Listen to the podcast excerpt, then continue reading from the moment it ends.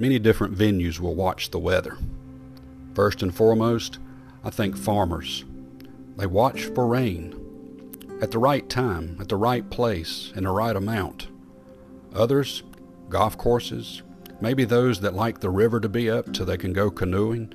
Many people will watch the weather, the rainfall in particular. But there are times when rain doesn't come.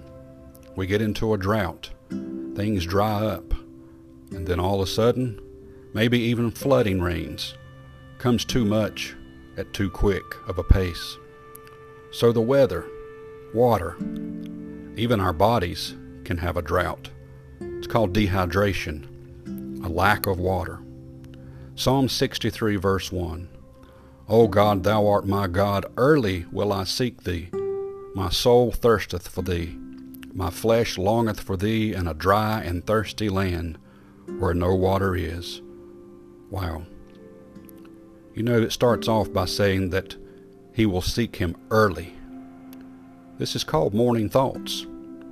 A time for us to wake up, to refresh ourselves. And we usually wake up physically thirsty and we'll go for the refrigerator or the coffee maker to satisfy our bodies, our flesh, because it longs for that water, that beverage.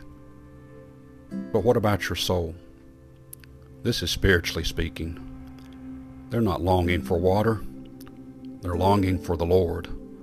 And in particular, I think they're longing for the Word of God.